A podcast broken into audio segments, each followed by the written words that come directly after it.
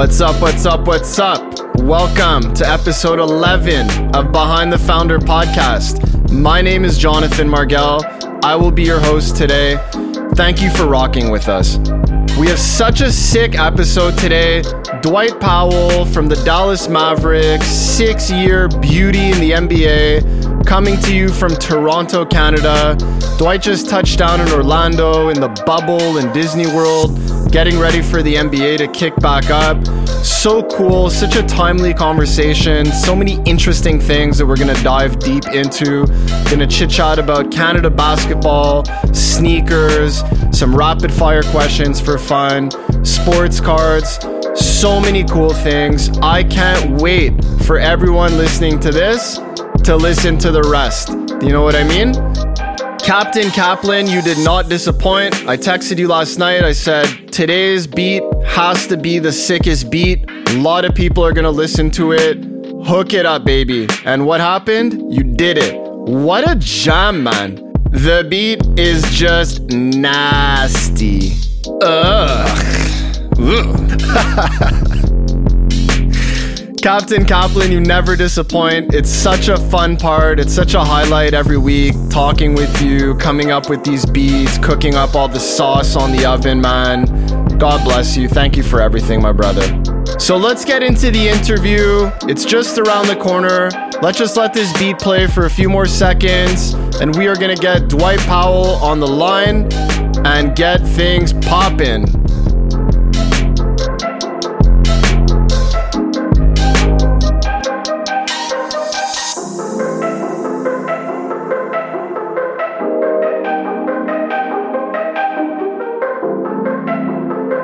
Welcome to Behind the Founder podcast, Dwight. So nice to have you join me today. Thank you for having me. Appreciate it. And I appreciate you taking the time to chat while you're isolating in Disney before the NBA season picks back up. What a time to be alive, eh? Oh, what a time, man. It's it's a strange world, but just trying to stay safe out here. So when when did you arrive in Orlando? We literally just got here about 6 hours ago or so, so yeah, we flew flew in, got tested, and then have been just hanging out in our in our room since. So the test, the results probably take a little bit of time. So you're just hanging out in the property. You're not moving. You're staying in the room. We need to have two consecutive negative tests with I think at least 12 hours in between or something like that. So we arrived, got tested immediately, immediately went to our respective rooms, and we're not allowed to leave um, for 36 to 48 hours, depending on how long the test results take to come back. So once you get two, once you get both your tests back negative, then then we can leave our rooms. We can interact with our with our teammates, just our team, and we'll have practices and stuff for a couple weeks, and then after that, we'll kind of be able to adventure and kind of check the campus out a little bit more. Wow, what a cool time to to be talking to you at the beginning of your your lockdown in the hotel room yeah, hopefully, hopefully my opinions of everything don't change as we go along, but optimistic right now. For sure. And how are you eating? I saw some sketchy meal trays on IG yesterday. Some of the other players were posting pics. I don't know. You know what? What that dish was? It's actually not. It's those pictures are accurate, but if you think about it, they're trying to give us meals the safest way, you know, as sanitary as possible. They don't want to have any fancy dishes that have to be passed from person to person. These are all disposable containers that they take out of plastic that are haven't been touched and they're not contaminated. So the appearance is going to be a little sketchy just because of that off the bat. But I don't know. I'm I'm like I can get by on almost anything, so I'm not complaining. The food is it's warm and it's and it's free and it's in the room ready to go. So I'm I'm all good. I don't know what one of the appetizer trays I saw looked like rabbit food, chicken food, like carrot sticks and sketchy. I mean, yeah, the, it's not elaborate. It's not very elaborate. But you know what? We're gonna tough it out because people are they're in worse situations that you know are getting by on far less. So making making do. Are you excited to slip away to the Disney boardwalk, grab some Cheesecake Factory, and forget about the nightmare of the trays?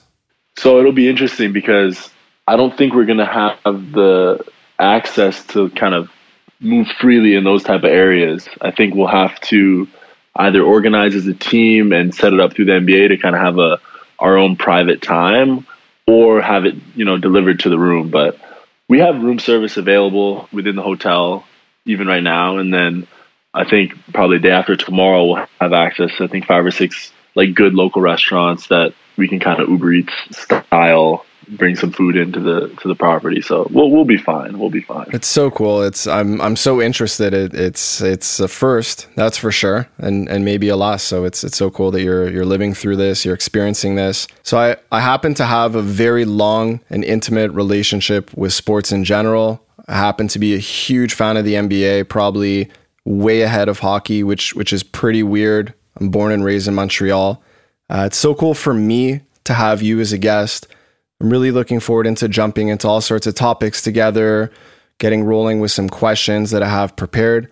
Uh, before I forget, have to take a second, thank our mutual dear friend Avi Glina for lining up the conversation, the ultimate beauty. Um, curious how you guys met, actually. Yeah, I mean, I feel like you know better than me, Avi course. And for anyone out there listening that doesn't know, of he's the kind of guy that once you've known him for two weeks, it feels like you've known him for your whole life. So like I'm I'm trying to think back to a specific moment, but it feels like we've known each other forever. He's just that kind of guy. He's that welcoming, that warm. But yeah, he's he's been a great mentor for me, great friend, and yeah, I'm glad he could make this connection. And for me too. He's uh, he's a two-time mentor and two-time friend. He's a very special dude. Absolutely.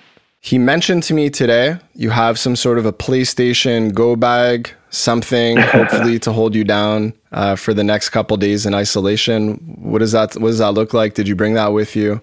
Yeah, it's one of those all-in-one briefcases that you kind of just you plug the briefcase into the wall, and then like the top half of the briefcase is like a, a little mini flat screen, and then I have the Xbox kind of in the bottom, and then the controllers and all the wires are you know like kind of inside of it. So regardless of what they had in here, I was I was ready to at least try to game a bit. But fortunately, I can actually connect it to the TV, so I got the, the, the dual screen action. I don't know if it's going to help me or hurt me, but we'll see how it goes.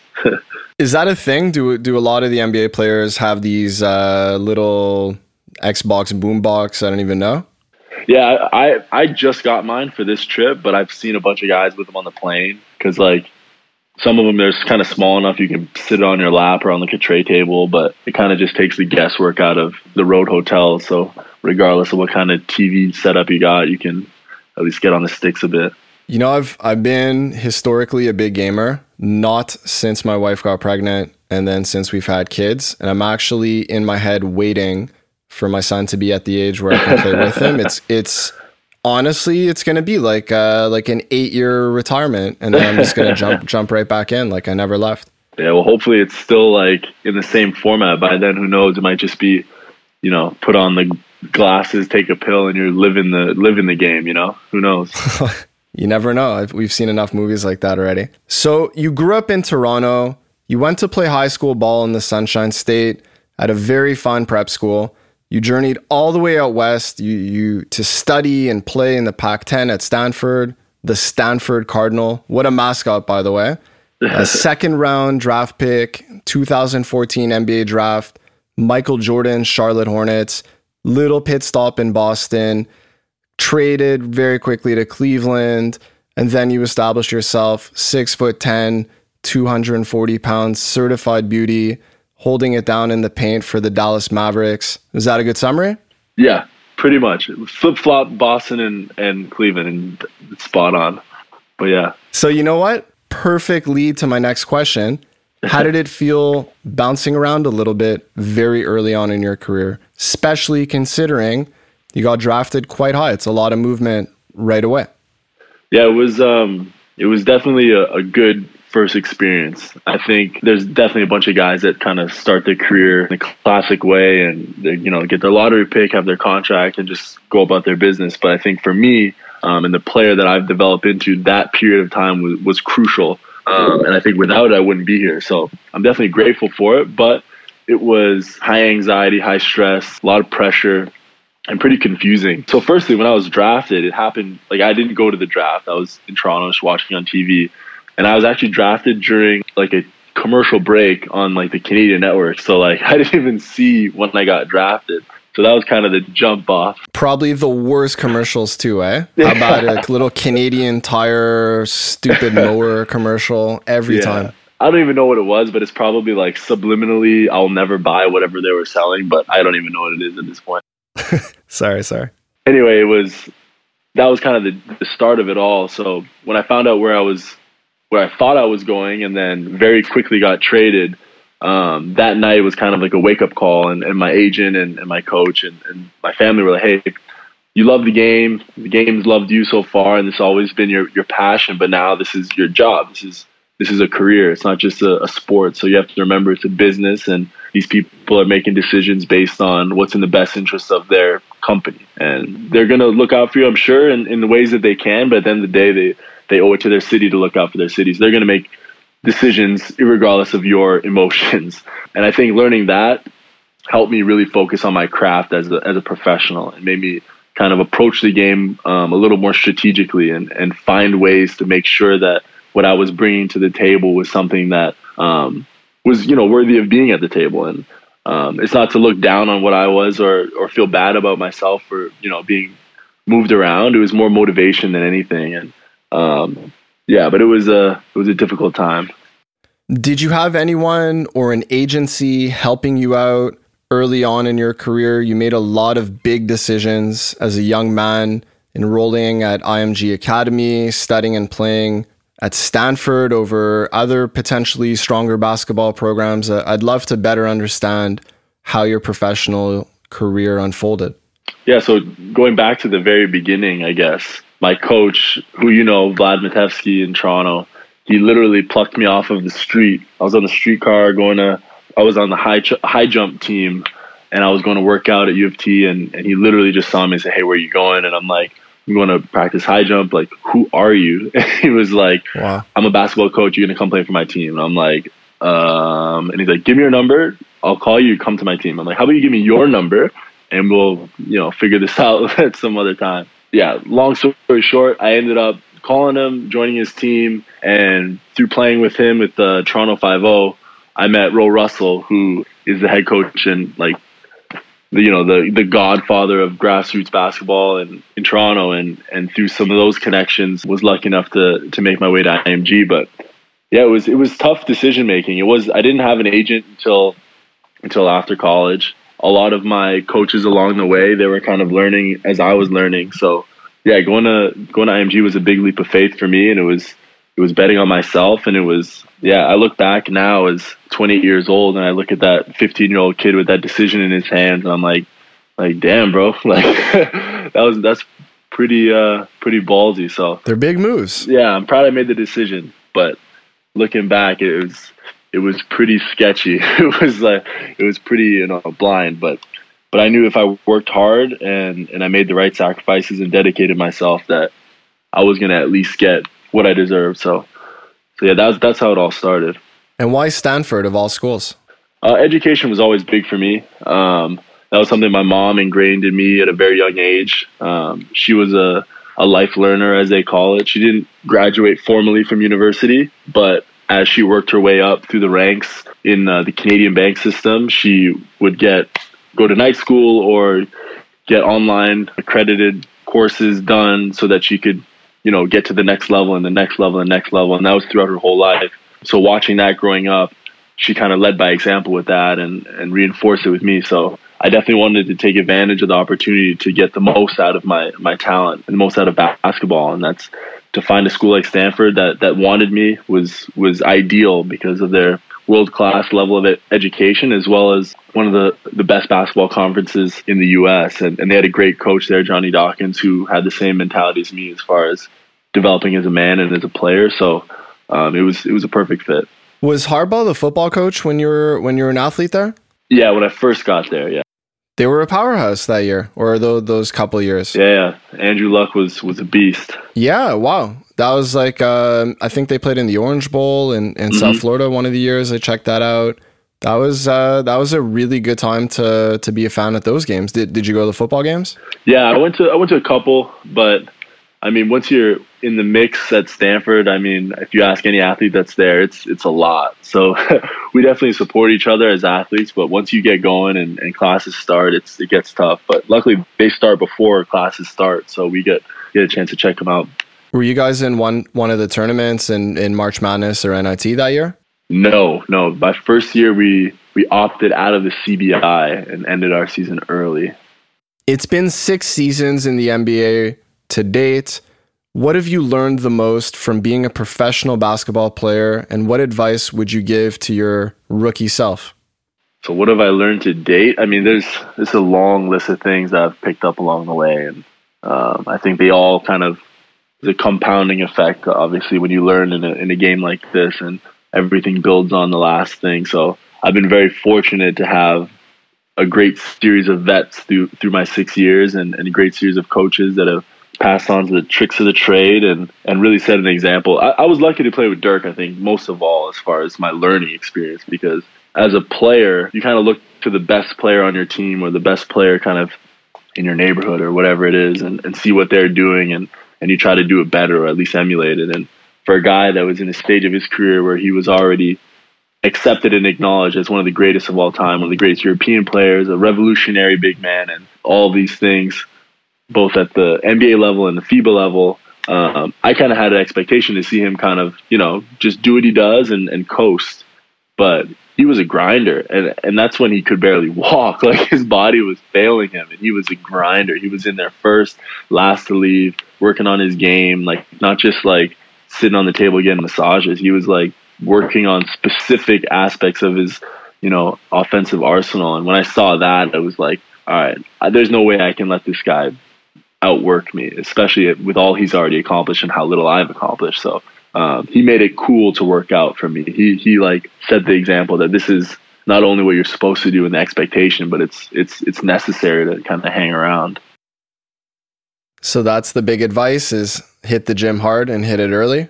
Yeah. So biggest advice is yeah, don't don't be afraid to make the sacrifices to be great. Don't be afraid to make the sacrifices to improve. And I think sometimes we, we let outside pressures, we know what we need to give up to get better at whatever it is. Like, I think anyone could give advice to their to themselves yesterday on what they could have done better. I think the biggest obstacle is giving yourself that advice beforehand and, and just doing it. Um, so whether that's like, okay, I'm going to stay in the gym and get 100 shots, and then, well, tomorrow I'll get 200. we'll make it today, you get 300, and then tomorrow you get 400 or whatever it is. And obviously, you want to work smart, but the biggest advice, even even though I would consider myself a hard worker, would be to myself would be work even harder because the the sky is a limit, especially the younger you are, and if you can sacrifice the things that you don't intend on being great at anyway, and put that energy towards something important, then um, you can achieve some some really cool things. That's a really good answer. It's a special answer. Do you have a specific memory or story where you realized, wow, I have a very good chance at making basketball my profession? That's a tough question, you know. I've been asked that obviously before. The short answer is no. There's definitely not been one moment where I was like, okay, this is this is the reality. This is it. Like I made it or I'm about to make it or anything like that. And I think that has been an important part of my journey is never having that moment and I and I to an extent I still haven't had that that moment of like I've made it. I think I have big aspirations and, and dreams and I and I always have as far as, as basketball is concerned and life in general. But I I was taught very early on that the moment you know when you're running the sprint and you look to your side to see where the guy beside you is is when you watch him go by. So I've had the blinders on for, for a long time and when the race is done I'll, I'll take them off and, and see where I'm at. But yeah, I'm still working as hard as I was when I was on a non-guaranteed rookie deal, and I'm still working as hard as I was when I was trying to earn a you know starting spot on my college team, and and as hard as I was when I was like the twig from Canada who came down to Florida to try to you know do something with the game of basketball. So I'm gonna hopefully maintain that drive through the rest of my career. Does it ever feel weird to be famous? See, that's again, it's kind of a weird answer for me because I don't feel famous. I mean, people will recognize me for basketball and, and like say hi once in a while, and like some kids maybe. I mean, you're you're in Big D, you're in Toronto, you're walking around. Someone saying "What's up?" pretty often. It's it's hitting you. It's hitting you from all angles. You know. Yeah, but like again, my perspective on it is I I was I was that person that was like if I saw Chris Bosh walking down Dundas, I'm screaming, yo, Chris Bosh, what up? Like, you know what I mean? I would be like, whatever it is. But now that I'm in it and I've seen how some other guys are treated, like I don't consider myself even close to famous con- compared to them because, like I remember my rookie year, I was I was talking to Dirk and I was like, "So yo, Dirty, this movie just came out. Like we're gonna go go watch it. You trying to go?" And he's like, "Where are you gonna watch it?" I'm like the movie theater. He's like, "Okay, but where?" I'm like in the mall, and he's like, "I don't go to the mall, kid," and just walked away. I was like, I was like, "What?" and he was like kind of joking, but kind of like dead serious. Like, he does not go to the mall because it's like not only is it annoying for him because he can't physically move because people will just crowd him, but it's also like annoying for the people in the mall because he creates this spectacle. So I can go to the mall and I can go watch a movie if I want to. You're lucky. I mean, honestly, it's way better to be in that situation. You could at least do things. You don't have to freak out all the time. So it's, it's actually not the worst. No, absolutely. You know, you know what what what I think about all the time about about the NBA. It's it's it's very popular all over the world. It's I mean, you can't even compare it to other sports. It's it's Asia, Europe, uh, South America, North America. Just everyone loves basketball. Like people are watching your games all over the planet. It's insane. Yeah, it's crazy, and it's growing too, which is even more cool. How could it grow more? Well, because what's cool is now, like like you said, people are watching all over the world, but that's that's just the first step. So once they're watching, then next thing they're playing, and next thing they're building their own leagues. Next thing they're producing NBA players, and I think we're getting close to that. We're at that stage now. Like if you look at the league, how international um, the NBA is right now. I think a big part of that is these kids are growing up, and it's normal for them to be watching like LeBron and to watch Kobe when he was playing rest in peace and watch watch all these amazing players where that are thousands of miles away so then they have that drive they have that competition level and then they just evolve into into these great players like that we see today from from all over the world what about those two big Euro beauties, Porzingis and Doncic? They fell in love with the game many kilometers away. That's perfect example. And I think they both obviously have their own, well, I guess they have their own unique journey, but they also kind of have very similar journeys. They both kind of went to Spain and then made their way to the NBA. But at very young ages, they were very talented, and, and both of them were big NBA fans. So yeah, that just goes to show how much how much this game is growing and how the, the allure of the NBA is is enticing these guys to come over. It's really special. It's really unique. It's it's I mean, to me after soccer, it's basketball. Biggest international sport in in my opinion. How does it feel being a Canadian born NBA star what direction do you see basketball Canada headed in in the near future? There's a lot of beauties coming out of Canada in the league right now. Shortlist, Cory Joseph, RJ Barrett, Chris Boucher, Nickeil Alexander Walker, Kelly Olynyk, Andrew Wiggins, Tristan Kardashian, Ignas Brazdeikis, and yourself. That's a lot of sick players. That's a good team. Oh yeah, and the list keeps going. I mean, we got Shai Gilgeous-Alexander, we got um, Jamal Murray. Like, there's so many guys now, which I think is is amazing. It's it's such a. I'm so proud of that fact and that that number continuing to grow. Um, and I think that that will soon, very soon, be reflected in in our national team um, production as far as medals are concerned, as far as qualifying is concerned. I think this this has been a, obviously crazy, unusual, strange year um, for everyone. But I think it's given a lot of guys a chance to like really start. We're going to be missing it even more now, national team when it comes back around. Hopefully that's next spring. But yeah, I, I only see the the Canadian basketball culture, Canadian basketball production, Canadian national team growing more and more um, every generation. Are you tight with any of the other Canadians in the league? Yeah, I mean, I've I've been tight with with Cory and Tristan from from a young age. That that kind of second decision node that I made that I talked about earlier when I went with Grassroots Canada. Um, those guys were both on that team. We played together and we did the AU circuit together and all that. And obviously been close with a bunch of the guys on the national team throughout the years. But yeah, I think I think it's crazy because the the pool of guys that we have now is getting so big that it's like your guys are popping up that like you haven't played with, and that's like a weird thing now.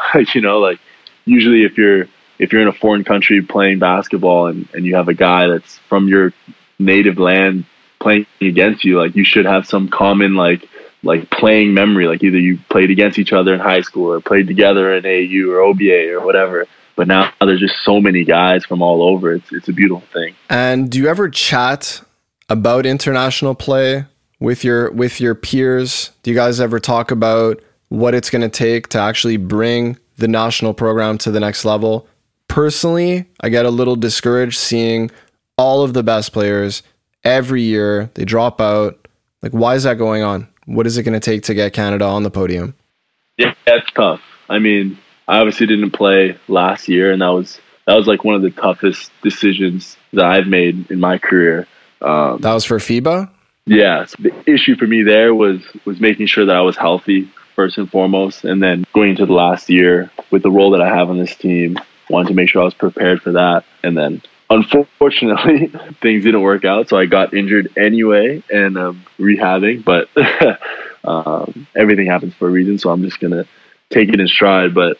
But yeah, we definitely need to, to have everyone. If if we have everyone on board, we can do some crazy, amazing things. Um, but I think we have a, a great core group of guys, and we can just get a few more in there that are ready to go. Then that would make a, a massive difference. And and the sky is really the limit for for our squad, just because of the depth, the potential depth that we have, and and the st- the varying styles of play and um, what we can do there. And and obviously now we have Coach Nurse, who's who's a great season coach and and uh, and knows what he's doing and going to put us in position to be successful. So I'm definitely looking forward to when this this whole pandemic situation is over, we can get some a solid idea of what's going to be next. So, is it very possible that you're going to be wearing the maple leaf, representing Canada in the Olympics whenever they happen?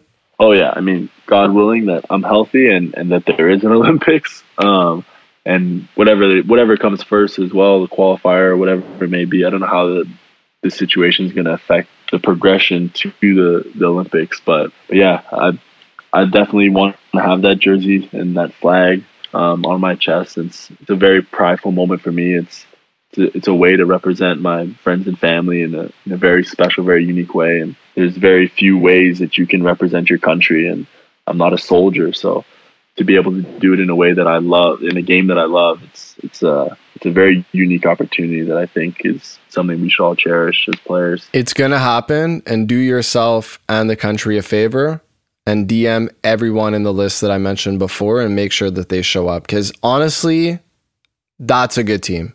Those are a lot of sick players. Plus, you mentioned a few extra. Oh, for sure. I mean, let's get that going. It's it's time. No, absolutely. Next question. Very curious about this. Do you ever say A? Have you kept or do you feel that you kept your Canadian accent over the years? Are any other players bugging you? So, as you know from Toronto, there's like there's like a more there's a Toronto accent too. But like I think I've been here for so long that like I speak completely straight for like lack of a better word as far as like no accent here or there outside of like Canadian pronunciation of like progress or something like that. But yeah, I don't know if I'm. It depends who I'm talking to. Like on the phone, some guys will give me like a side eye if they see me on like FaceTime with one of my boys back home. They're like, "Yo, what did you say?" I'm like, "Well, you wouldn't understand, but it's okay. For me, I spent a lot of time in the States. All the time, whatever city, those there's gonna be two people. Oh, he said it. He said it. The Canadian yeah, yeah. said it every every time, all the time. I, I kind of like it. It reminds me that like I'm Canadian, so if it slips out and somebody calls me on it, I'm, I'm not mad about. it. So what? Deal with the maple leaf. That's it. Being in Orlando for a few hours now, I'm assuming you've mingled with a few players and teammates in transit. You've been texting people, calling, FaceTime, whatever. People you've spoken to on your team in the league. What's the overall feeling about the process of, of returning to play? Guys are excited for the most part. I think there's a little apprehension and anxiety obviously associated with the unknown, especially in a circumstance like this where it's not only unknown as far as like the setting and the circumstance, but we don't really know what's going on in the world right now. So we're already coming in with kind of a baseline of anxiety that um, we're all going to have to, you know, deal with. But for the most part, guys are most excited to compete. I think the only tricky part is we have to go through this kind of protocol to make sure it's done correctly. So these first couple weeks are going to be the tough you know, stretch. And then I think after that, it's going to be, at least I think, in my opinion, business as usual in terms of competition. Um, the setting will be unique, and we're going to be all in Disney resort hotels, but guys want to compete. It's it's tough to just have a, a full stop randomly in the season like we did, and especially before the playoffs, guys, you know, build up for so long for that moment um, through the summer, through the preseason, through training camp, through the regular season, and after All Star. And there's there's a lot that you know goes into that. So to have it just cut so abruptly, a lot of guys were kind of just drifting and kind of lost. So to be back in the fold and with the team and about to start real practices and then and then real competition, guys are are really excited for that. I saw Serge Ibaka post about this famous bubble ring. What is that exactly? Do you have one yet? No, mine's not in here yet, but um, I got sized for it. It's an Oura ring, I think it's called, and it's like it'll measure your it'll measure your heart rate and it'll measure your temperature and it'll give you an average of both during different phases of the day. So like activity at rest, during sleep, and theoretically, I guess what they're claiming is that it can predict symptoms before you can feel them as far as as related to COVID nineteen. So I guess everyone has kind of a, a baseline average temperature that their body kind of can drop to and raise to, and they, it can notice like minor changes in that before you would show a fever. I guess so. That's what I've my understanding of what it's for. So don't I don't know what else is in there, what other plans are associated, but that, that's my understanding. Are you worried about catching the Rona down in Orlando? What are you doing to stay Corona free right now? Um, am I worried to catch the Rona? No. Uh, am, am I being extra cautious? Absolutely. What are the big moves? So obviously the, the the three big ones as far as like social distancing, wearing a mask at all times when I'm like outside of like my private area and and washing my hands like like constantly and using hand sanitizer constantly. But um, it's tough when it's something like this, and like I'm not overly religious person, but when it's something that's you know affecting the whole world, I kind of have to look at it as, hey, do what you can do, do your best, but whatever happens is you know that's the way it's going to happen. So um, obviously be smart, and that's what I'm doing, but it's not like something that I'm losing sleep over. I'm doing the best I can. What did that goodie bag look like that the NBA left on your pillowcase today? Because for sure you got something. Little hand sanitizer, little spritz. There's got to be something in there. Yeah, it was kind of weird actually. We got the you know the obligatory um, like portable charger. I think I have about 25 NBA portable like battery chargers over the course of my career. We actually got a a portable I'll call it an air conditioning unit, which is like it's like a it almost looks like a headset, like a over the ears headphones, but it's a fan, so it like blows air on your neck, I guess. Is I don't know. We'll see if I use that, but unique unique gift. That was this year? Yeah, that that's sitting right here on this side table. and then we got a bunch of like snacks. We got a a speaker with like a little aromatherapy like component. I don't know. I haven't tried it out yet. Um, got like a little fire stick for the TV and yeah, some hand sanitizer, a bunch of masks. Yo, that's not bad. No, it's good. We got some san- a bunch of sanitizing stuff for like like UV light sanitizer for your phone. And I haven't figured out if that's a gimmick yet or not. I, am tempted to buy it. I saw like a little toaster that you like you stip your your phone in the toaster and it goes down and it goes up and like it's like oh it's clean, but I I don't know if I believe it, man. Yeah, I don't know. I've I haven't like studied it at all about I don't know how light affects bacteria and different types and and all that. So I mean, as long as it's not gonna hurt me, I'll, I'll give it a try. But then again, makes sense. Still, you don't even know about that. So. What are the top couple changes that you feel are around the corner the league is going to be making in the long run or medium run due to COVID? It's going to be tough to pack arenas, I think, right now for sure, um, for obvious reasons. Um, the first being legal, and the second being, you know, morally, if it's if it's a safe and, and good idea to to try and do so. Um, I think that's going to be the weirdest thing. I think this will be a good preview as as to how we could potentially deal with that as far as the setup that we'll have here in Orlando, which will be there won't be very many fans. There there won't be any fans from the public. There, there are going to be a few NBA execs, NBA staff, a few media, and then a few players if they choose to watch other games. But it's going to be a very small group, and there's going to be a lot of quote unquote artificial sound, which I think a lot of it will actually be real game sound, but obviously from previous games, previous arena sound rather from previous games throughout the last couple years. Um, but yeah, that's that's going to be one of the weirdest adjustments is not having a packed house for for example for a finals game. That's going to be it's going to be weird. I'm, I have not played in the finals, but I I know it gets ridiculously loud in there and it affects you physically. Like you can feel it in the bottom of your lungs, you can feel it in your chest um, in some of these louder arenas, and I don't know how they're going to replicate that um, artificially, but that's going to be something very strange going forward for sure. I mean, a lot of people listening probably saw the MJ documentary. There was a couple scrimmages in that. Boys were going hard on the court.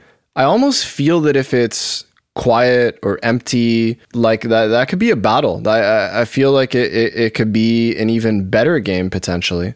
Yeah, when it, when people have asked me about that so far, I, I remind them like hey, we've like we've had fights in practice, like when there's literally no one watching and no one's gonna ever watch, you know. So a lot of the most, I would say, ninety nine percent of the guys that are in this league are here because they're fierce competitors, and that's whether the lights are on or not. That's that's the card game on the plane. That's you know, that's just like rock paper scissors uh, on the bus. Like it's guys in this league are competitors so you put them up against the best, they're going to want to prove themselves, and that doesn't really matter who's watching. So, but fortunately, in this situation, the world is watching. So even though they're not there in person, it's yeah, like you said, these are going to be some intense, competitive, high level games because guys have been sitting around, you know, twiddling their thumbs, waiting to to go at someone, and and this will be their chance. So you mentioned earlier that you're injured. I actually didn't want to bring it up. It's sad. I wish you all the best. I, I know you're going to come back stronger. You're completely killing it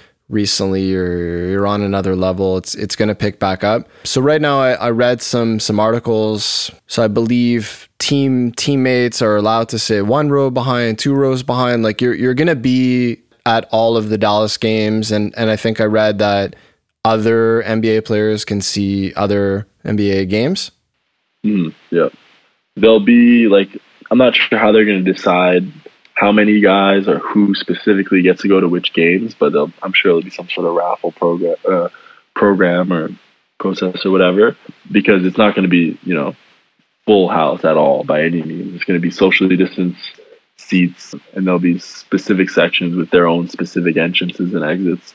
But as for me, as I'll be treated as part of the team, so I'll be you know on our bench. But our benches won't be like you've seen. They're going to be socially distanced benches. It's not going to be like eight guys sitting in a row. It's everyone's going to have their own designated chair, and they're going to be you know whatever four and a half, six feet apart from each other, and yeah, it's going to look a little a little different.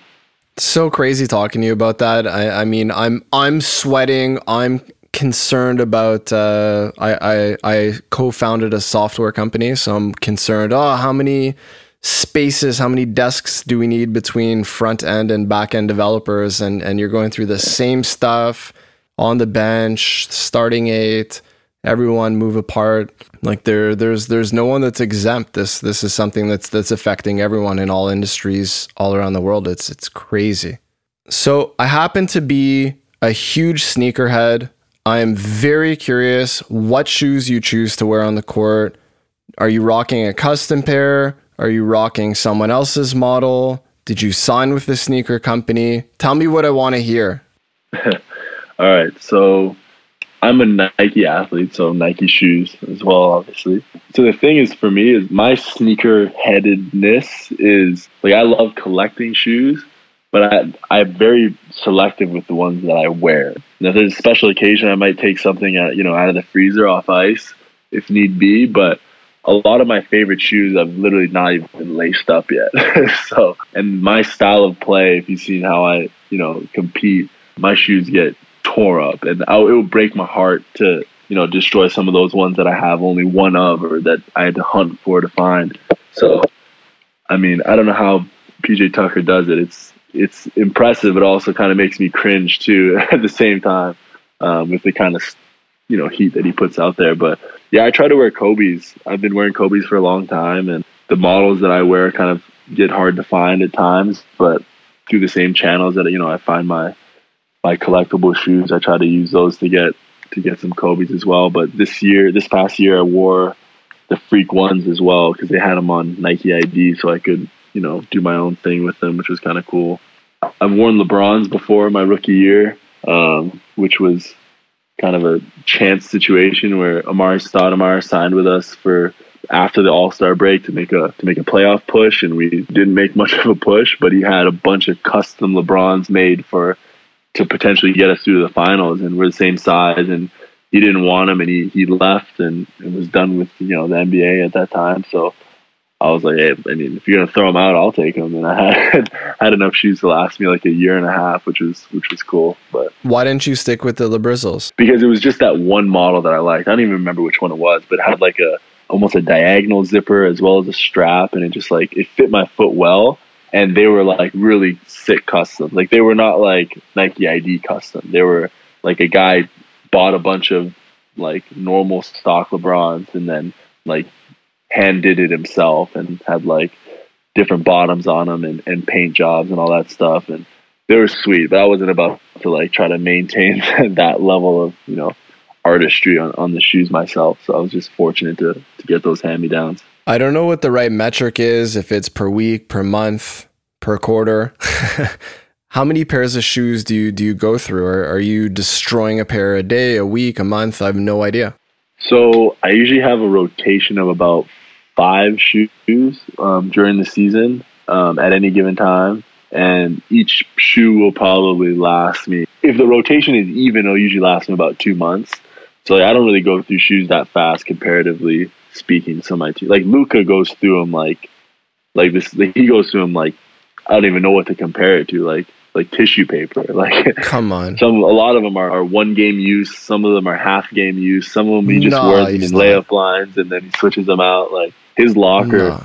like the shoes in his locker are just like pouring out into the whole locker room. It's crazy. And now that he's Jordan, it's even more. So it's it's unreal. Is that the ultimate power move, or or like it's a, a superstition? Like the, the it's insane. That doesn't make sense. I think he just he loves shoes. One and two, I think so long as like he keeps wearing them, they'll send him whatever he wants because everybody wants him to have their shoes on his feet. So um, he definitely takes advantage of the situation for sure because he loves a fresh pair of kicks.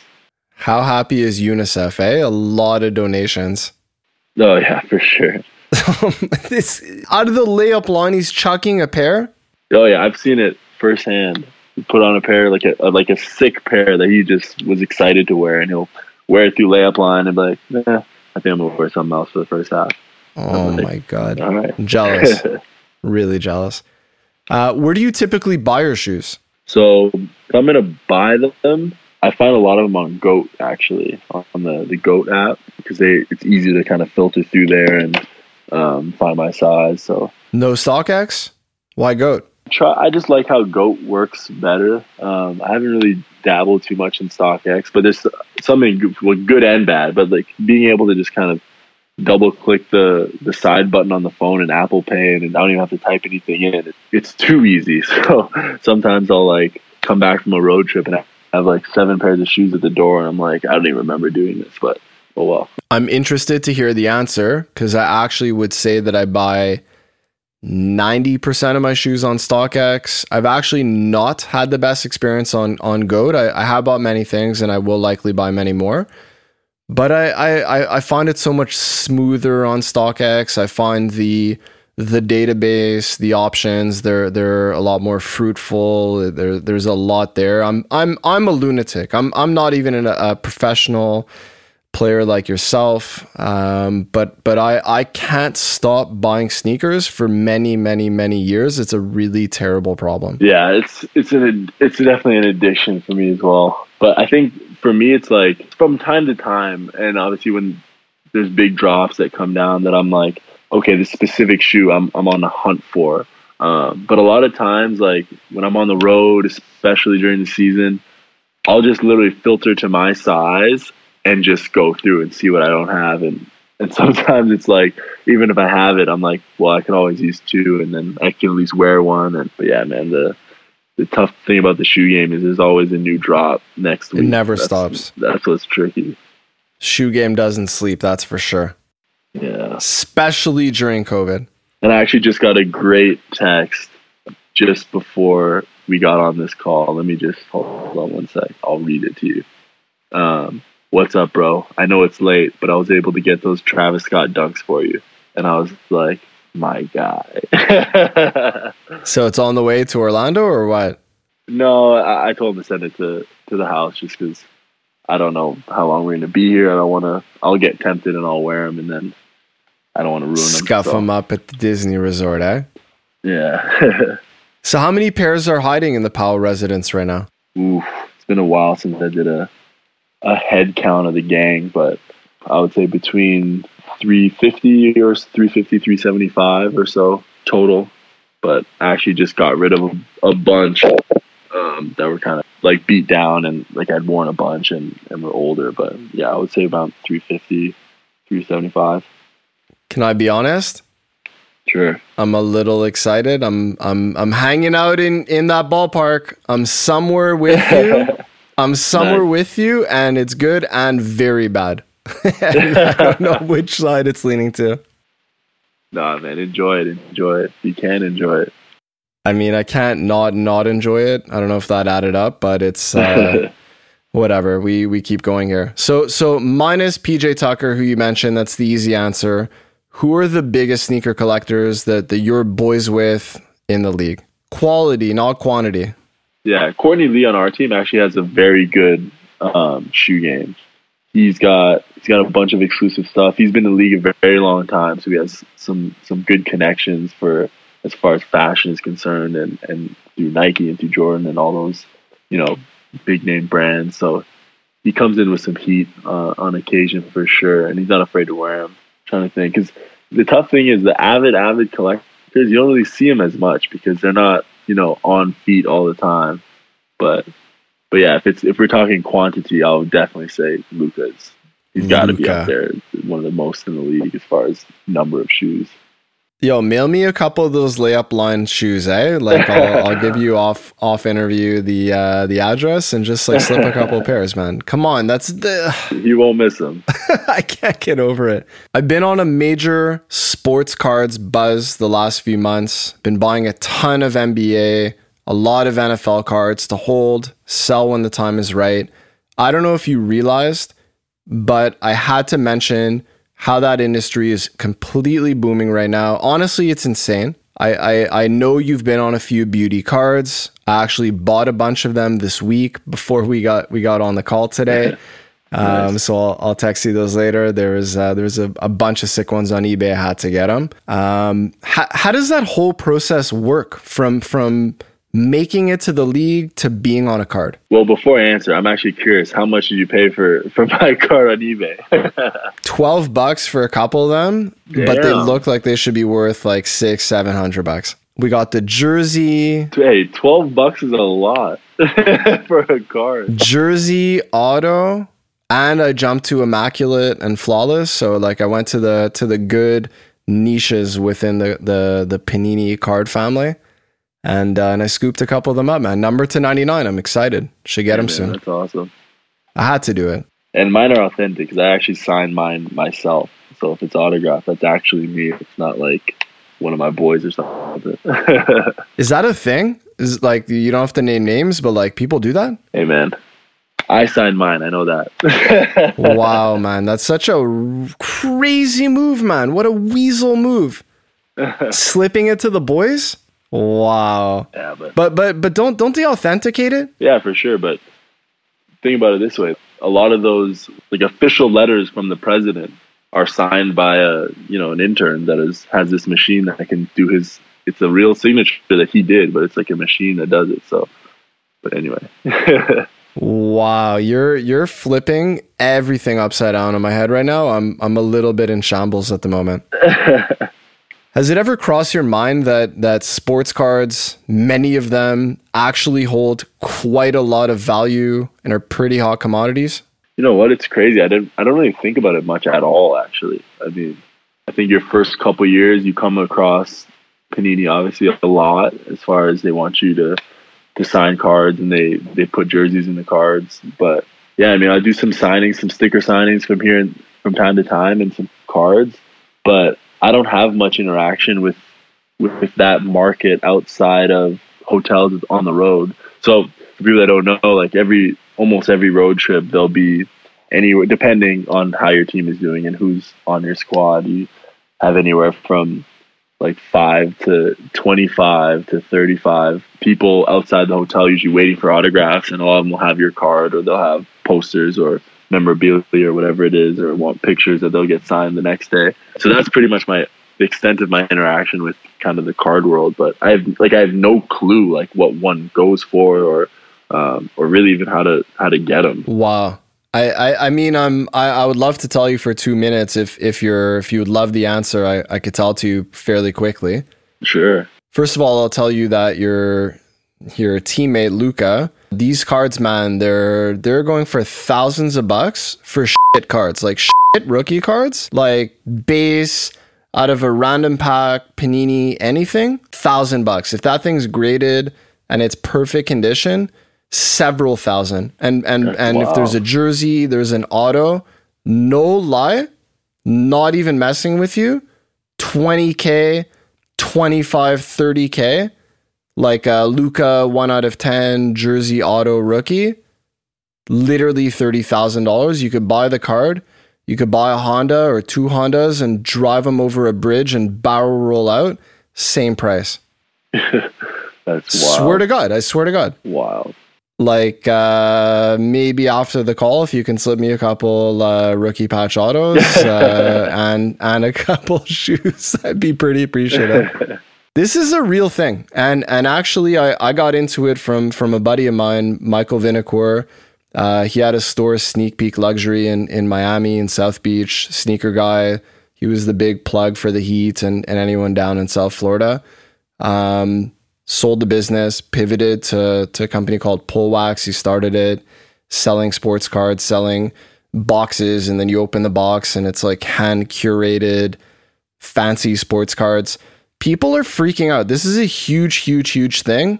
And, and, I guess next time you see it around you, honestly, uh, some of the companies are publicly traded. This, is a billion dollar industry. It, it, the prices, especially in basketball, stupid. It, it, doesn't make any sense. Like, keep your eyes open, man, honestly. All right, I'll, I'll keep that in mind next time I see a guy with, I'm signing beside a Luka card, I'll be like, yo, let me hold that.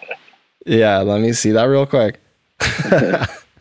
uh, did did you collect cards growing up? Not really. I wasn't like an avid NHL fan. Like I would watch here and there, watch some Leafs, but I actually had like a massive rookie card box of like NHL players um, growing up. And I don't know, I don't know why, but I think it was a, it was like a passing gift from from like an acquaintance of like a family member or something, and um, for whatever reason, I hung on to it for a long time, but I wish I could find it now. Now that you're telling me all this, it's probably worth some money.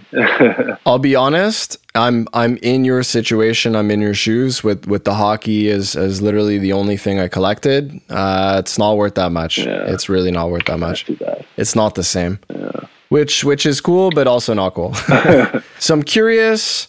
Who is your guy when you're watching basketball as a youngster? Even today, you know who's running the show today who's running the NBA in your mind? Who's who's just your guy who you love to watch? And then also when you were growing up. Um, I mean, growing up, I was definitely a, a big Raptors fan. I was in the era of kind of watching Vince Carter and, and then Chris Bosh. So those are those are kind of the big players in my eyes I was watching when I was coming up. But outside of Toronto, I was definitely a big Iverson fan as well. Um, growing up, that was like kind of the only jersey. Did you rock the Iversons? Uh, no, I, I, wore the first like six pair of shoes that I got, like NBA player shoe was was the VC threes, but I definitely had the Iverson jersey. Was the first jersey I ever got. It was the only jersey I had for a long time, uh, which was which was dope. But um, I mean, now it's the league's kind of in a cool place where there's there's a bunch of superstars that have, have very unique personalities, very unique styles of play, and they're leading this league in, in a very progressive manner, which I think is is very important, especially for now these these times that we have as far as what's going on in, in this country in terms of racial inequality and, and social un- injustices that are that are taking place. So um, we have some very you know conscious leaders that are are using their voice in the right way. So I mean, we got guys like like LeBron, who's definitely at the forefront of a lot of that stuff, and Chris Paul, president of the of the Players Association, that you know take care of business on the court and are definitely leaders and, and role models there, but are, are doing more than that, which is which is cool. I'm so happy to hear that that those guys are are doing their best to make a difference in in the world in the league. That's that's so cool. I'm actually a huge LeBron guy. It's uh, it's very cool that you that you mention him. Are you a fan of any other sports outside of basketball? I mean, I love all sports. I grew up playing everything, um, I, except for I didn't really play any baseball for whatever reason. Uh, I played cricket in high school, but but no baseball. Um, but cricket, yeah. But oh my god. But uh, but yeah, I'm a fan of all sports as far as playing, but I don't really, you know, participate in any fandom of any sports outside of basketball basketball. Like I enjoy watching soccer, I enjoy watching volleyball or even golf, but I don't really have like a team or a, a specific player that I follow in any of those any of those sports. So you didn't even say football. So does that mean I shouldn't invite you to to chill on the Dolphins sideline with me in in the near future? You're you're not a football guy. Uh, I'm not a huge football guy, but I, I enjoy it. But it's like that's another sport I didn't play. I didn't play football either. So it's like I don't have that connection with it as much, but I can definitely respect the game and and and enjoy watching it. But but yeah, I don't like have a team or anything. Very interesting insight. Um, can you can you name a player who you see morphing into an NBA All Star in the next five years on the Mavs on any team? I think KP is going to get there again. He's going to be in that caliber of player again very soon. I mean, now I'm going through it, so I'll learn just exactly how hard it is. But he missed 18 months, I think it was, like a year and a half of competition, which is tough. And in a very short period of time, he was, you know, back to his old self, which I think impressed a lot of people. So I think him alongside Luka is is gonna impress a lot of people and surprise a lot of people at how good both of them can be. So I'm looking forward to that evolution the most. So we're nearing the end of the interview. I wanted to cover a lot of ground, shoot out some quick questions, try to give me some short answers. I have a lot of fun stuff in store. Is that cool? Cool. All right, let's boogie. Let's boogie. Top three restaurants in Toronto. Ooh, that's a tough one. Let's That's, go. Top three, top three. Quick, quick. Are we going like quality or are we going experience? Just like where do you want to eat? It doesn't matter. Okay. Eggs, lunch, dinner, drinks, okay, whatever. The, I'm putting the keg number one, regardless of what anyone says. That's like it's just like man a classic. Um, I got a spot called Shater Abbas, which is Persian food, like up north, Yonge and Steeles. Um, what do you um, order there? Top three dishes at uh, Shater Abbas? Shater Abbas. I get Vaziri plate or like kubide or uh, ghormeh sabzi, like Persian food. So like man, ghormeh sabzi, man. What do you you love it, eh? The classics, you know. So uh, okay, and where else? Last place, last place. Uh, I actually really like Lee's restaurant on King downtown. There you go. That's a good answer. They got that the the slaw, which is which is nice. Is it spicy? No, no, it's got like flowers in it. It's like it's crazy. Just eating those flowers up. have you ever been to Montreal? I have one time. Um, went uh, in university, kind of like with some friends. Very quick trip. We went to a friend of mine flew in from East Africa, and like the flight to Montreal for some reason was cheaper, so we drove to pick him up and spent like a couple nights. But it was a very uneventful trip, and I need to go back. Uneventful. Yeah, it was. We didn't do it the right way.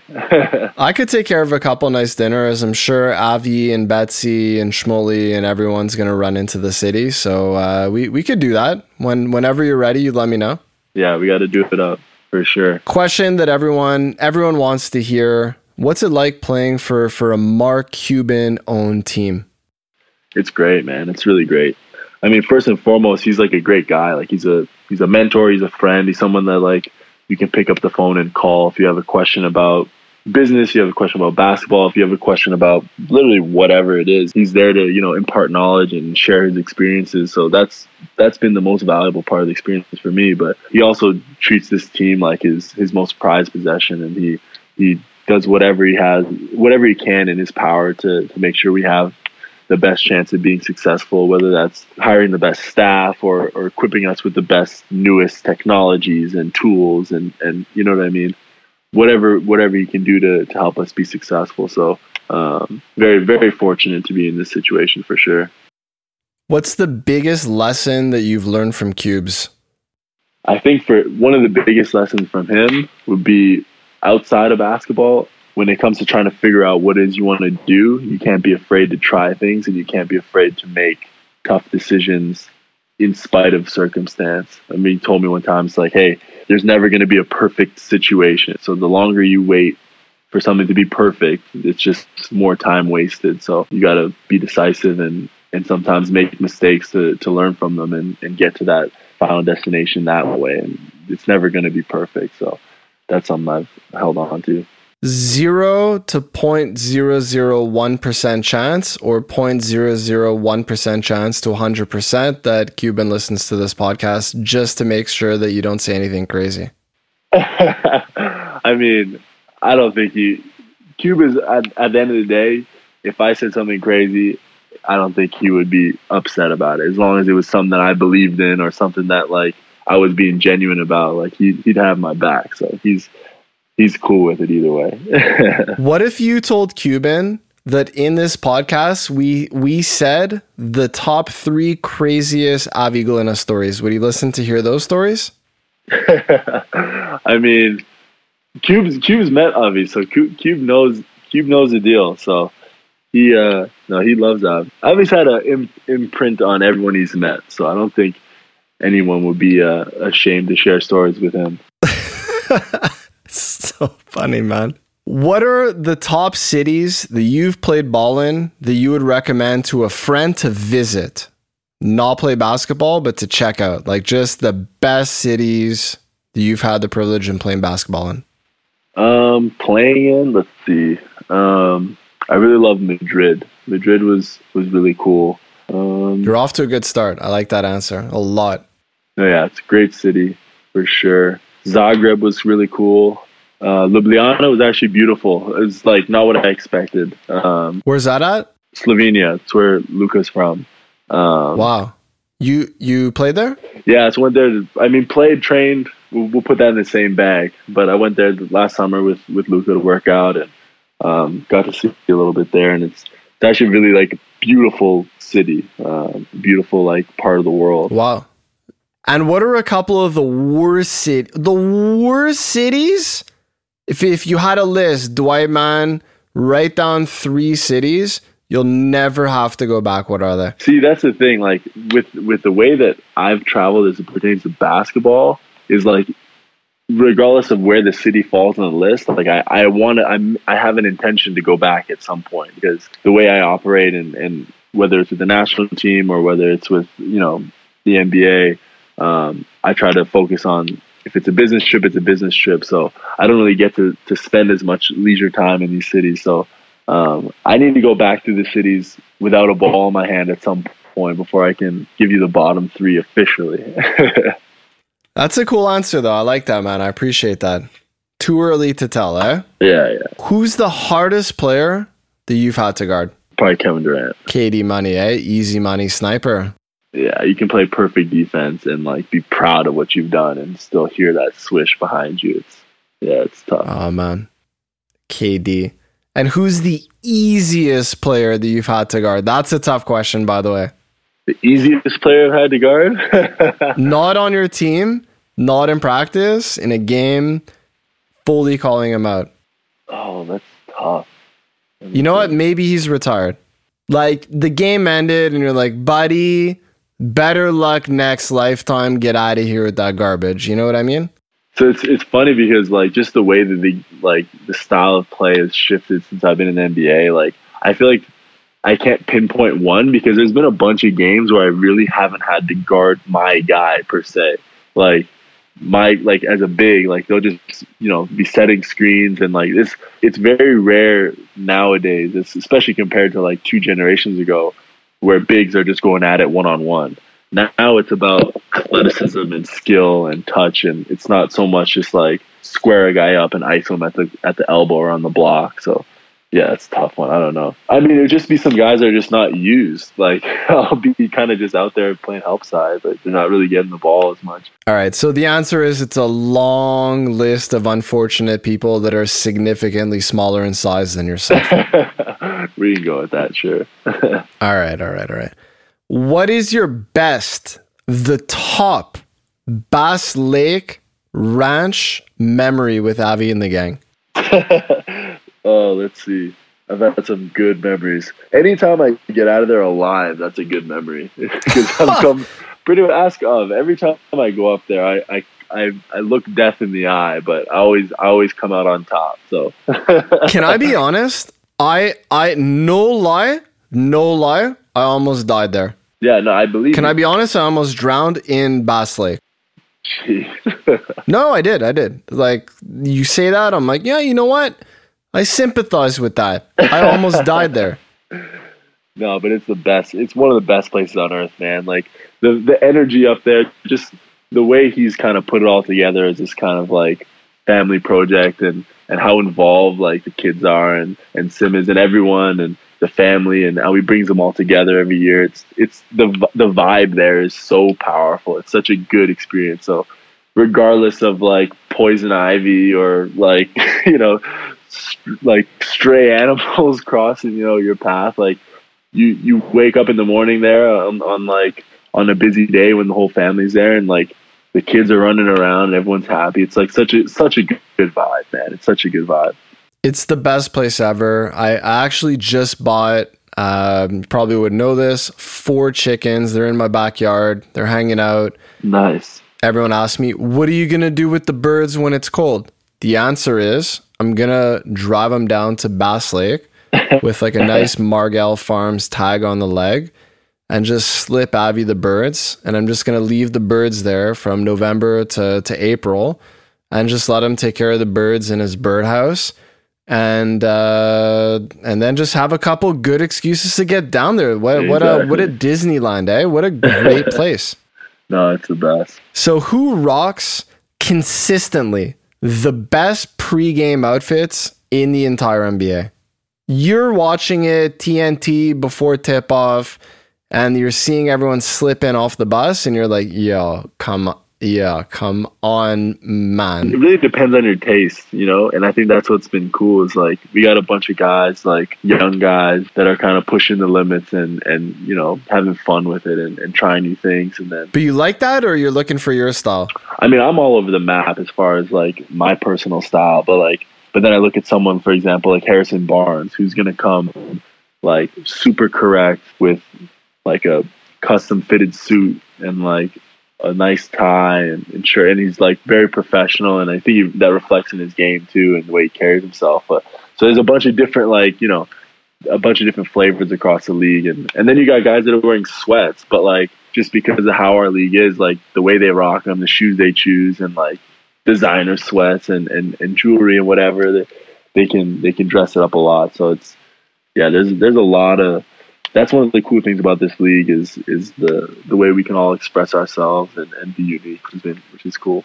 And now, whose outfits are complete trash? You have to tell me.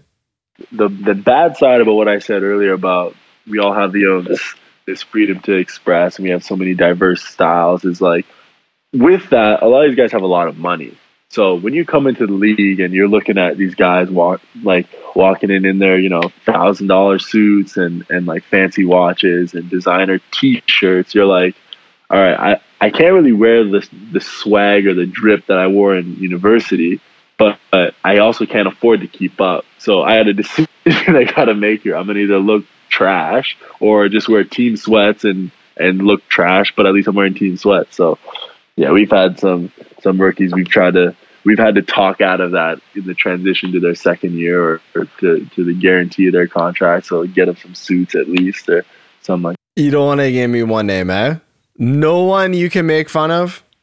Oh, I can make fun of people for sure. Just I mean, make fun of someone. Someone gets dressed and walks out, and you're like, "Buddy, are you even kidding me right now or not?" I'm trying to think. Dirty had some some rough moments, but he also, in his defense, played for a very long time, and he had to take some of those suits to the tailor and have them, you know, have them just garbage, eh? Just like dusted out baggy jeans. Like who even knows?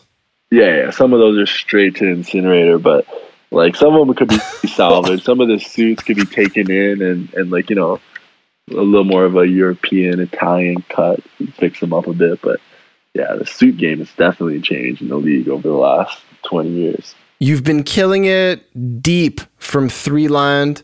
Will the deep ball be a big part of your game moving forward? Yeah, it's for sure something I've been working on a lot and, and trying to develop. And as the game changes, versatility is important. And the way we play, having space on the floor is, is crucial. And, and that threat, even just of having the three ball range, opens things up for Luke, opens things up for, for KP, and, and helps us have more flow in our game. So um, that's something I'm, I've been working on for, for a long time. And I'm starting to I'm starting to work on even more now that I'm able to be on the court again with, with this rehab. And it'll be something that I'll continue to develop for the rest of my career. Something I've always been interested in and I, I feel like for many years in a row now. Why has the West been so much tougher than the Eastern Conference for quite a long time? Yeah, I don't. It's tough. I'm not. I'm not really sure. I mean, and it's it's very evident that a lot of the stars have have been in the West, and um, there's a a long tradition of that as far as dominance over the East. I guess you could say yeah, I, I couldn't put my finger on a on a specific reason. Yeah, but it, it's it's definitely pretty apparent. It feels that way. It just feels that way. Yeah. Does having a shared NHL and NBA arena affect your day to day routine? No, not at all. Actually, we have our own practice facility um, across the highway, so we only really spend time at the arena on game nights. We have our own space that we can use 24 7 whenever we need it um, outside of there. So, yeah, we really have very little interaction with those guys as far as like crossing paths in the arena. You're never chilling with Sega? No, no. I actually don't don't even know him. No. Wow, you want me to introduce you to Segi? Yeah, when you get home, for sure. Do you ever get as excited as I do when a schedule comes out for each and every season? I mean, it's it's weird because I can see from a fan's perspective how like you looking at matchups and, and like thinking about big games and stuff. But for us as players, like every year is, is different. Obviously, the when you see certain stars and certain teams, if there's movement, then there's certain excitement around that. But you really don't know who's who's as good as you think they are or as bad as you think they are until about I don't know 15 games into the season. So at that point, you kind of go back and look at your your schedule again, and then you kind of you know see where you're at. I mean, the best example is Golden State, right? Like, yeah. people are looking at Golden State this year, like, man, everyone's hurt, everyone's traded, trash. Who cares about Golden State? But earlier, you never know, right? It's like the hypest thing. Exactly. Never exactly. know. Do you own a cowboy hat? No, not really. No, I have a cowboy shaped hat, but not an official Cabela's style like cowboy hat. No. Yo, why, man? I don't know. I, I plan to actually go to. I don't know. Of has a place somewhere in Toronto to do custom ones. I need to. I need to go with him. He'll he'll take care of it. But being in Texas, yeah, I, should have one. Avi will be very, very happy if he's the reason that you buy your first hat. So that you know what, that's cool. Give give that to Avi. He'll he'll actually appreciate that. I will. I will. How old were you when you dunked for the first time? Regulation height must have been thirteen or fourteen, maybe. Come on! Oh my yeah. god, man! I'm such a loser. Dwight, what is the most memorable dunk you've ever done and that you ever remember seeing? You mean dunk in person? Yeah, like you're posterizing someone in the face, get out of get out of here. What's that dunk? And then you sitting at home in the living room, turning on the TV. While, ooh, you know, like those two.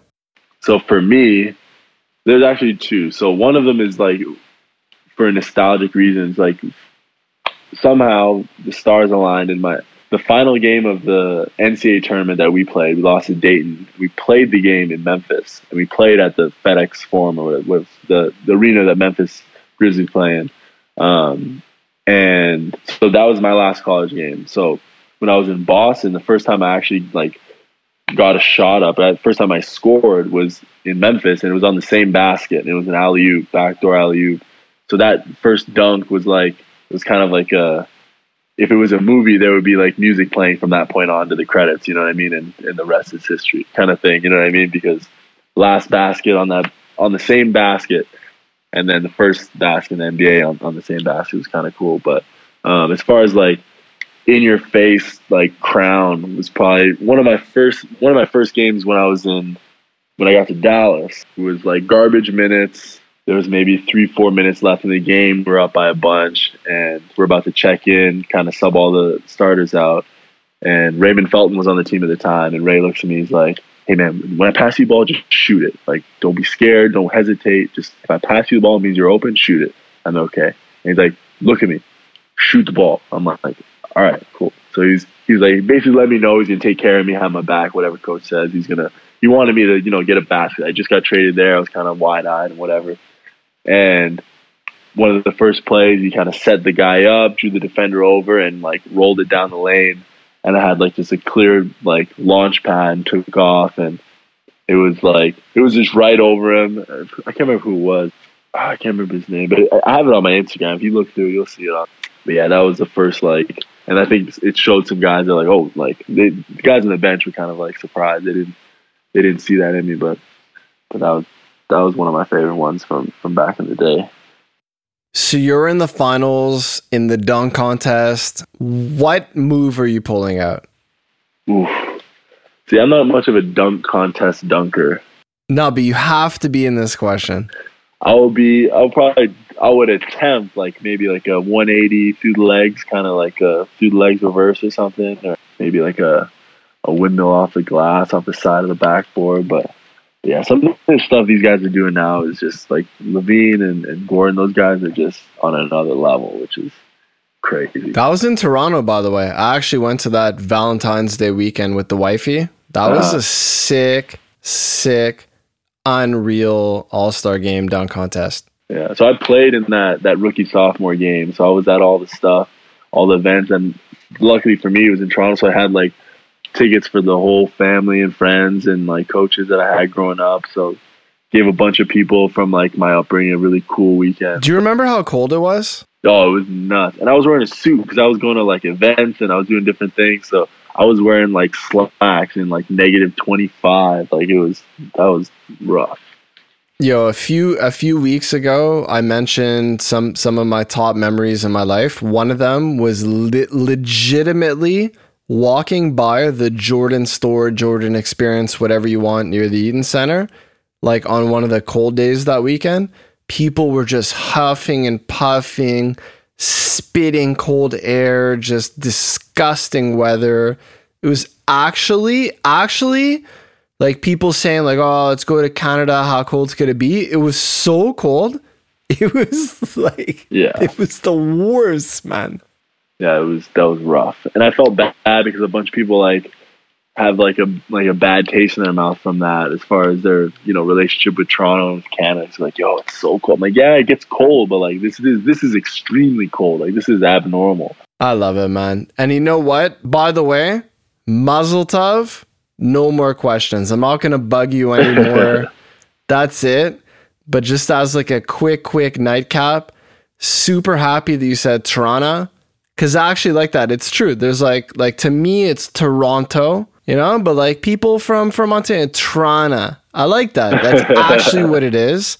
I hear that. I hear that in the eardrums here and there. That's uh that's that's that's what the cool kids are saying these days toronto. It's not like that in the rest of the country. No, no, for sure. but Dwight, man, thank you so much for your time. I'm I'm personally I'm so happy that I could have kept you company for an hour and a half on your first day at the Walt Disney Resort in Orlando, Florida, chilling in your hotel room at the Grand Floridian. That's like, it's unbelievable for me. For me personally, thank you. You've done me a favor. Super cool to chit chat with you.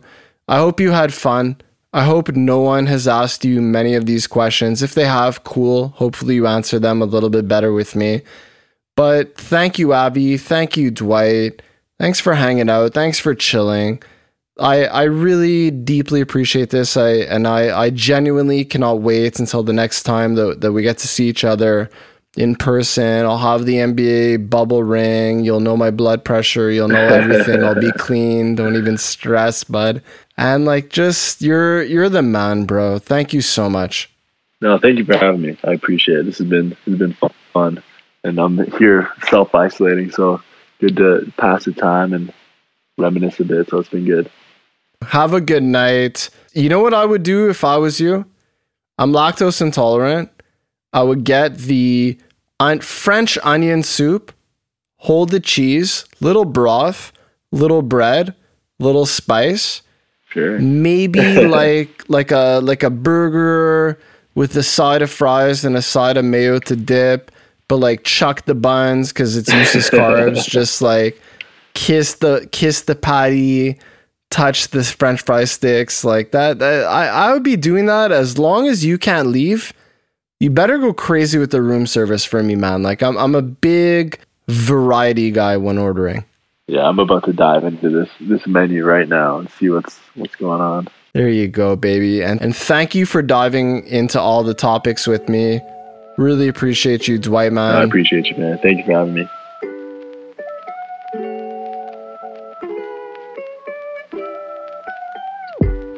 Thank you for being a part of episode 11. It's a wrap, buddy. What a fun episode. Super cool to finally talk to someone outside of my bubble, someone that I don't necessarily have as long of a relationship with. Sharpen up the skills, work on the interview tactics. Really fun for me. Thanks for listening, guys. Thanks for being a part of this. What an awesome episode. Episode 11. It's in the books for life. I am going to come back to you next week with some more sports related content. Such a little fun buzz that we're on right now. Last few weeks, real estate, this few weeks, sports. So cool to be able to just call the shots. You know what? Let's talk about this in July. Let's talk about this in August. What a buzz show. Take care, everyone. Thanks again for listening. Make sure that if you are not already, pull out Instagram go and follow at Behind the Founder POD. And from that page, you will find links to the various different platforms that the podcasts are released every week. If you want to circumvent IG and just go directly to the source, you can find us on SoundCloud, Spotify, Apple Podcasts, Google Podcasts, just about anything. Go give us a follow. Let's keep this thing rolling, spread the good word, and let's all just chill. Take care, everyone. Until next time.